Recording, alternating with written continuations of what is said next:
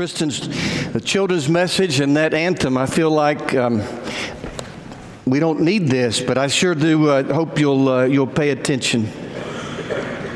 If you have your Bibles, find Habakkuk. It's, uh, and if you're the first one on the pew to find it, stand. And no, we're not going to do that. But it's not too far from the end of the Old Testament. Micah, Nahum, I know because I looked it up beforehand. Micah, Nahum, and then Habakkuk. And if you find it, we're going to read from the first chapter, beginning at verse 1, and then keep it open. Keep your copy of Scripture open because we'll come back to it in a few minutes. You know, it must, it must be difficult being the, the news director at a local TV or radio station or for a, a network news broadcast, especially if you have only 30 minutes to, to give the news. After all, what do you, what do you cover in, in 30 minutes? The, the list of things that deserve to be covered is, is so long. There's a shooting in Maine, another mass shooting, and 18 people this time are killed, and the, the shooter can't be found for two days. And then there's Haiti, the, the poorest nation in the Western Hemisphere, that's imploding. The, the gang violence, the, the gang riots are threatening the very future of that, of that island country. And then, and then there's uh, Armenia being invaded by Azerbaijan, and most most news cycles that would lead, but not. We, what are we going? Are we going to have time for that? And of course, there's Ukraine. A year and a half ago, when Russia, uh, at the at the orders of a ruthless, irresponsible dictator, invaded the sovereign land of Ukraine, 11,000 Ukrainians have been killed, thousands of soldiers on both sides. And of course, there's Hamas and Israel, and we're going to talk about that in a moment. But if you're the news director, how do you cover all the chaos, all the violence, all the injustice in the world? The people of Israel today are not the first Jewish people to, uh, to be heartbroken and to be dismayed over violence in their land.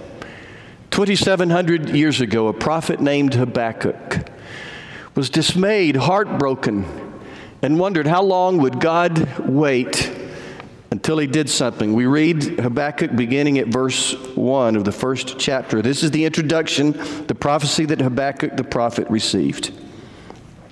How long, Lord, must I call for help, but you do not listen, or cry out to you, violence, but you do not save? Why do you make me look at injustice? Why do you tolerate wrongdoing?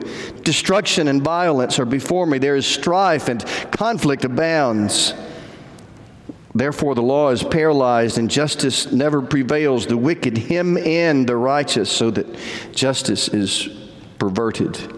It was as if he had written those words yesterday. He could have written those for a for an online newspaper, for a podcast. He could have written those this morning for we still wonder, we wonder still today about the land of Israel. You know, 3 weeks ago yesterday when the terrorists of Hamas uh, crossed into Israel. They, they rained down missiles on Israel. Then they emerged from the tunnels and they even descended from the skies and, and massacred 1,400 people, took 200 plus uh, hostage.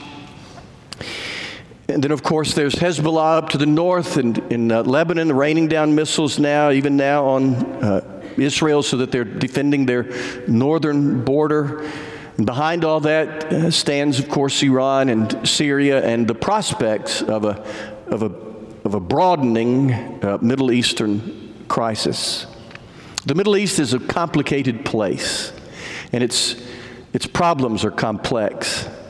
Back in 2009, I was on sabbatical, spent uh, three weeks in Israel, and I spent an entire day with a Palestinian Christian, a Palestinian man who is a deeply devoted follower of Jesus, lives on the West Bank, born in Bethlehem. And he said to me, My ancestors were those shepherds watching their flocks that night when the angels appeared.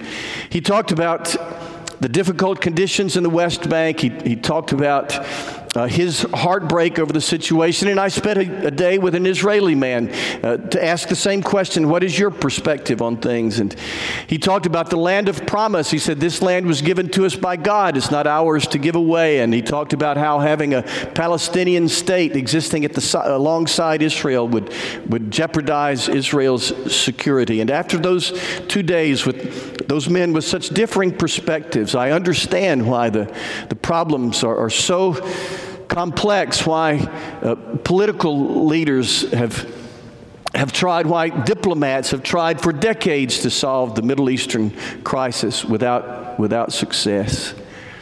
The Middle Eastern situation is complex, it is complicated. However, when, uh, when terrorists come into your territory, your sovereign land, and and massacre 1,400 people, take 200 plus captive. That's not complex. That is not complicated. That is horrific. It is, um, it is in fact, evil. Some believe that um, the recent attack on Israel from both Gaza and Hezbollah up in Lebanon, that this multi front attack on Israel is a sign that the end uh, is, is near. In many ideas, theories about uh, the end of time, about the second coming of Jesus, Israel has a prominent place. And so, whenever a big event happens in Israel, many wonder is this the beginning? Is this, is this the beginning of the, of the end? For example, in Matthew 24, Jesus was talking about the end of time, about his return that would usher in the consummation of history. And and he's, he spoke in met- metaphorical terms, symbolic terms about the budding of a fig tree. And he said, When the fig tree buds, then the end will come within that generation. We don't know exactly what Jesus was talking about in that reference to the budding of a fig tree. But a lot of people thought it was the the establishment of the state of Israel in 1948. And so, since a generation is usually believed to be 40 years, many people predicted that before 1988 Jesus would come. When 1988 came, people said this is the year. And when 1988 passed, of course, those prognosticators had to uh, backpedal. But is this, this, um, this multi front attack on Israel, is this, the, is this the beginning of the end? Of course, of course I don't I don't know. But one day Jesus uh, will come. And one day history as we know it will come to its God planned and dramatic conclusion. I know I'm wandering off into deep and mysterious waters when I talk about the end of time because when the Bible speaks of the return of Jesus and the, the consummation of history, it speaks in mysterious, symbolic, poetic, dramatic terms. But there is coming a day when God will set things straight and make things right. I know that it feels like we have descended into chaos from which there's no recovery. It feels like we've gone down dark roads from which there's no return. But history is not wandering aimlessly. Uh, history is not meandering pointlessly. Uh, history is not drifting hopelessly. We are, we are on a path, history is, toward its God planned and dramatic conclusion. In the rotunda of the Library of Congress is this quote from the poet Tennyson One God, one law, one element, and one far off divine event to which the whole creation moves. There is an event in the future. How far off, I don't know. To which uh, creation is moving. Nothing more certain appears on the pages of Holy Scripture. Out out here uh, on our, our outer wall is the biggest piece of art in Huntsville. Our mosaic, we call it the cosmic Christ. A lot of people around town, I think affectionately, refer to it as Egg Beater Jesus. It looks over Governor's Drive. If you look at it as you leave today, if you go that direction, notice that the crown above the Christ figure does not sit directly on his head. It is suspended in the air above his head. Now, why would that be?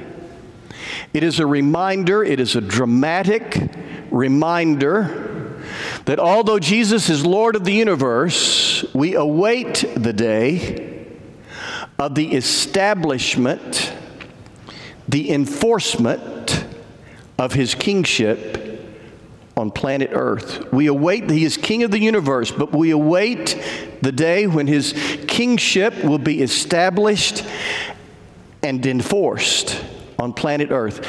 Revelation 6 2 sits in the middle of a dramatic section of the Bible which speaks about the end of time and the return of Jesus. And it says, I looked and behold, I saw a white horse, and its rider had a bow, an offensive weapon. And upon his head was placed the crown. And he went off like a conqueror bent on conquest. The one who came as a a lamb will return as a lion, and that is a sobering, sobering thought. That one day the creator of un- the universe, he who set history in motion, will bring it to its conclusion and will set things straight and make things right. It is a sobering thought. There is a tenderness to God's love, there is a wideness to God's mercy. There is an amazingness to his grace, but there is a fierceness to his justice, and it is a sobering thought. Now, if your hope is in Jesus and not your own goodness, you have nothing to fear. But it's not going to be all handshakes and high fives when God brings history to its conclusion. It is a sobering thought. So we're headed toward this culmination of history, but now we live in the meantime. We live in the not yet of history. In fact, I wrote down, we sang a moment ago, we, we wait the consummation of peace forevermore. We wait for that. It ain't here yet. So we wait for the consummation of peace. We wait for the the culmination of history, we live in the meantime, in the not yet. And in this meantime of history, humans are capable of horrific evil. In this meantime, this not yet of history, awaiting its culmination, his, humans have the capacity for terrific, terrible evil. Within the lifetime of some people here, We've seen Germany's Adolf Hitler in his concentration camps and Cambodia's Pol Pot in his killing fields. Many of us remember where we were on September 11, 2001, when the terrorists flew into the, the, uh, the World Trade Center and the, that field in, in, in uh, Pennsylvania and into the, the uh, Pentagon. Uh, we remember a year and a half ago when when Ukraine was, uh, was invaded by Russia. We remember three weeks ago yesterday, always will. And now for Israel, uh, October 7 is their September 11. We've seen the capacity that humans have for tremendous evil. This week, on Wednesday, the Wall Street Journal had a, a lead article titled, Your Periodic Reminder That Evil is Real. Evil is real. And I believe that behind these atrocities that we're seeing, there is a being, there is a personal being, a sinister mastermind, if you will. The, now, the Bible even refers to him as the evil one. And the evil one drafts or enlists humans to do his bidding. For God has given us free will, the, the ability to choose good, and then by logic, the ability to choose evil. We live in a time in which the evil one still exercises his administration, if you will, over our planet. And sometimes it feels like God is not listening when we plead with him to stop the madness. That's not new. Gideon asked, If the Lord is with us, why has all this happened to us? Job, though I call for help, there is no justice. In the Psalms, wake up, Lord. Why do you sleep? Isaiah declared, Truly, you are a God who is hiding himself. And Jesus himself quoted Psalm 23 My God, my God, why have you forsaken me? God does not always live up to our expectations, and his timeline is not our timeline. Disappointment with God is neither new nor rare. So, what do we do with that disappointment?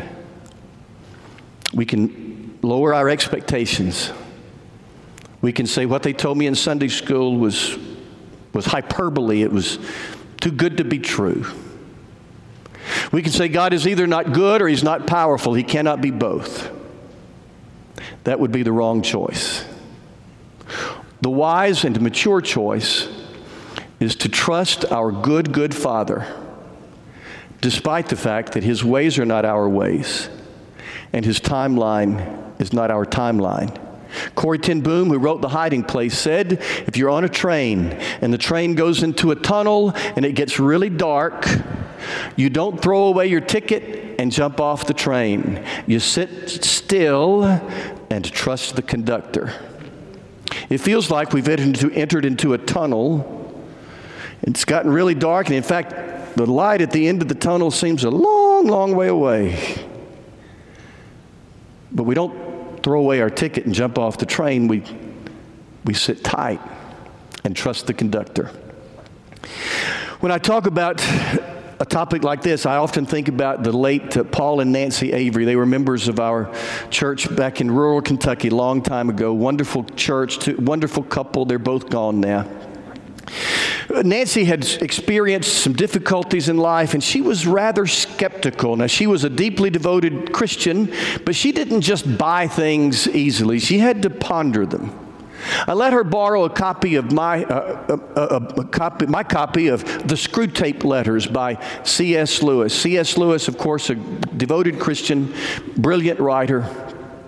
Uh, C.S. Lewis wrote the Screwtape Letters. It's fiction. It's, it, it, it came from the imagination of this Christian writer, C.S. Lewis. But it's a series of these fictional letters from Screwtape, who's a, a senior demon in hell, to Wormwood, who's a junior demon wandering the earth trying to keep people from the loving influence of God. So he writes all these letters. He's the supervisor, Screwtape is, writes these letters to his supervisee, and he and when I got that book back from Nancy, I saw the next time I looked through the pages, she had written in one of in the margin of one page, hmm, H M M M M. So I was curious what made her say, hmm, and this was it. Remember, senior supervisor demon writing to supervisee on earth. Our cause, the cause of hell itself, is never more in danger than when a human looks around upon a universe from which every trace of God seems to have vanished, asks why he has been forsaken, and still obeys. One more time. Our cause, the cause of evil and hell itself, is never more in danger than when you and I Look around upon a universe from which every trace of God seems to have vanished. And we wonder, how long, O oh Lord? And we wonder why we've been forsaken, and, and we remain faithful. God sometimes seems absent.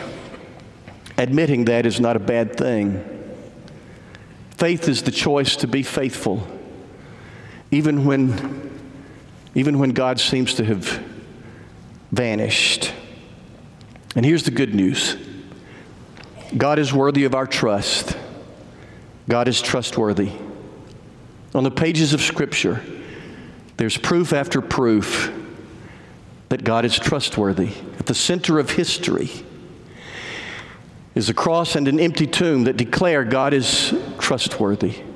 In my life, and I'm quite sure in yours, there's indisputable evidence that God is trustworthy. His ways are not our ways, His timetable not our timetable, but God is trustworthy. That is enough to get you through a really depressing newscast.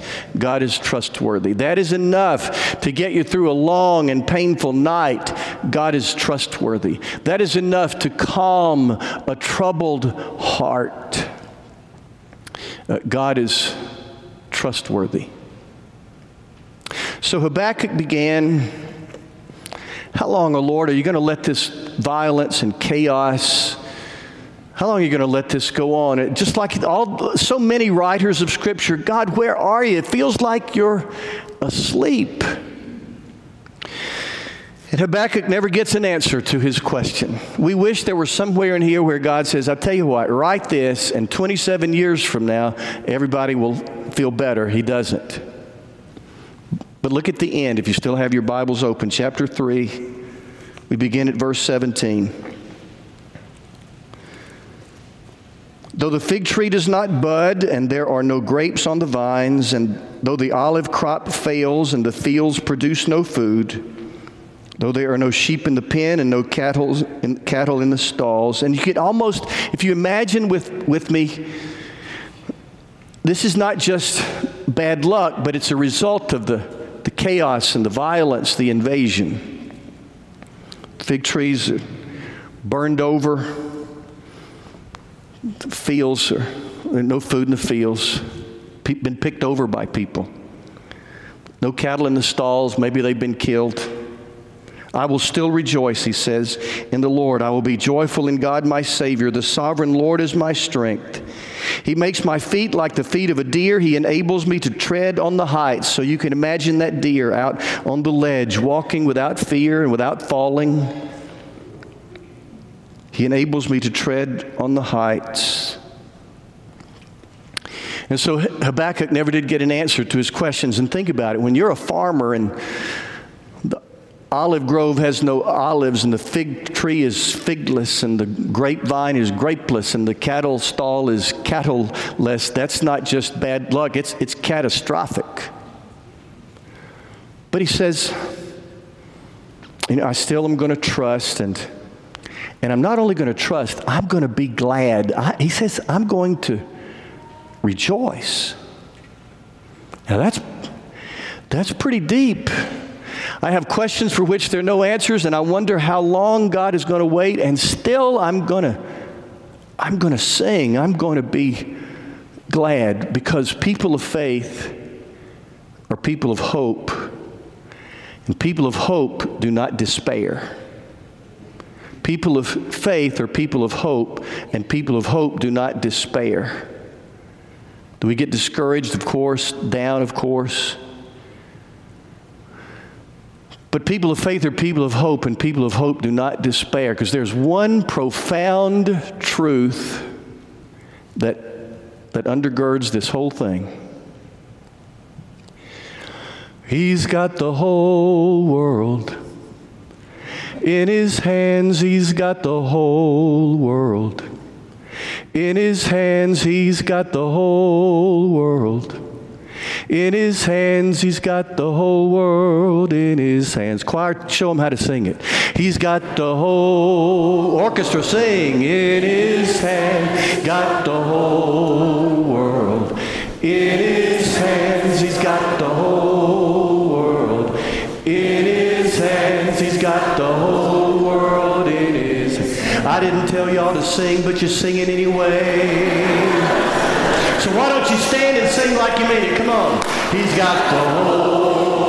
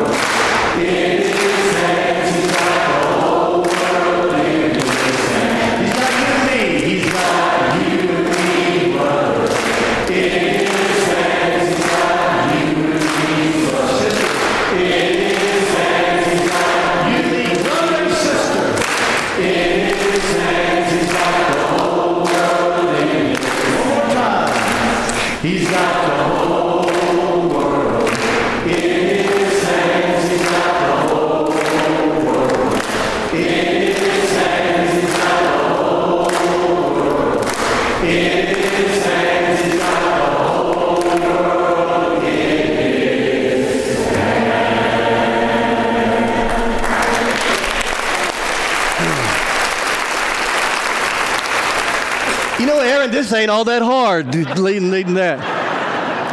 I hope you will leave here.